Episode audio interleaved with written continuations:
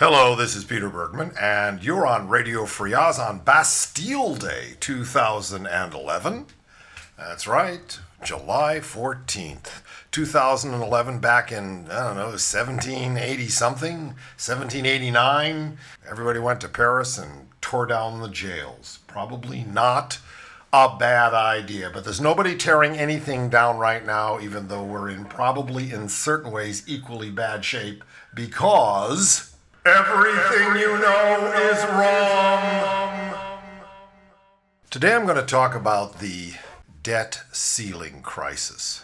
I know to a lot of us it looks like a lot of huff and puff kabuki theater in Washington, D.C., but it's really serious. This is not a small or marginal issue.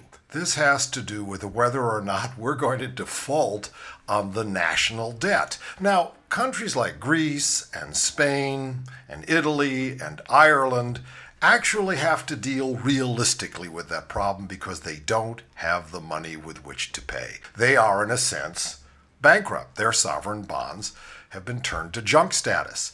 This is not true about the United States. Whatever the extreme right wing is willing to say, the fact is is that when you take a look at what your debt really represents in terms of your ability to pay, you don't look at how much I'm going to make this year against how much I owe. Well, you could have never have a mortgage then because you owe tremendously much more than you earn in a year. You take a look at all of your net worth, all of your assets and find out what percentage of your debt that is. So the United States is worth about 80 trillion dollars. So if we have a 14 trillion dollar debt, it's about a oh 16% of our real worth. That ain't a lot of fun. It'd be better if it was six. It's been more after World War II. We owed a whole lot more percentage wise. But the fact is, we're being tricked into believing that we really don't have the bucks to meet the bonds unless we slash entitlement programs and slash social programs and programs that help the environment and help the education and all the things that are necessary for us to grow. This kind of cant, this kind of economic brainlessness has become a cult amongst, at least cult theory amongst the right wing. Where, how they're driven to that, I can't tell you, but there they are. And too many of us are listening, including the media, who are more than happy to give cockamamie theorists and loudmouths and, you know, political blunderbusses all the time in the world. Whereas someone like Paul Krugman speaks, he has to do it through the New York Times, which only a small minority of reasonable people read.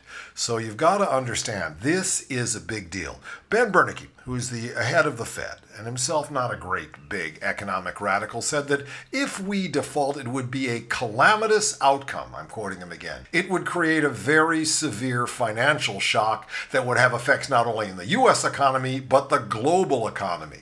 He said failure to raise the debt limit in time would constitute a self-inflicted wound to the economy, he added. The problem is is there's an awful lot of Republicans out there who would like to inflict wounds on the economy because according to their narrow and I use this word unpatriotic or party before country minds, it's better to ruin things so that they can take over in 2012. They really think they will. They think that if they bring the whole thing down, people will be so upset the way they were in 2010 that they'll just throw da bums out. Well, let me tell you what's happening.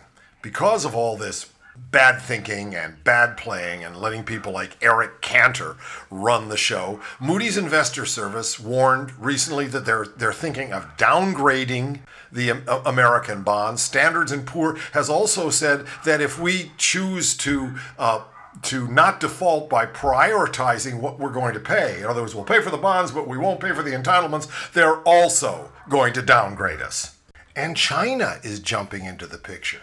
They're our largest foreign creditor, and they urged the U.S. government to adopt reasonable policies to protect investors' interests after the warning from the investor services that we may be downgraded. So we're getting a shot across our bow from China, and that's no small thing. But not only would the investors abroad and the big boys be hurt, but at least 7,000 top rated municipal credits would have their ratings cut if the US government loses its AAA grade. That's what Moody's investor said. An automatic downgrade affecting $130 billion in municipal debt directly linked to the U.S. would occur if the federal level is reduced. That's what they said yesterday. Additionally, top rated securities with no links to the national government would be reviewed for a similar action. In other words, it is this incredible domino effect. Boom, boom, boom, boom, boom, boom. Municipal debt already is having problems because of Minnesota's down and, and, and, Michigan is in receivership and the budget in California is smoke and mirrors.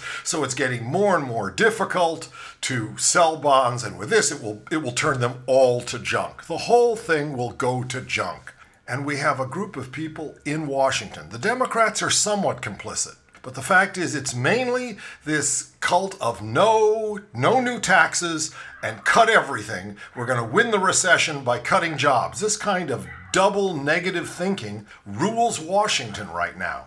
Now, maybe maybe Obama has let these people paint themselves into a corner so they can show us how ridiculous they are. I think it's even more serious than that.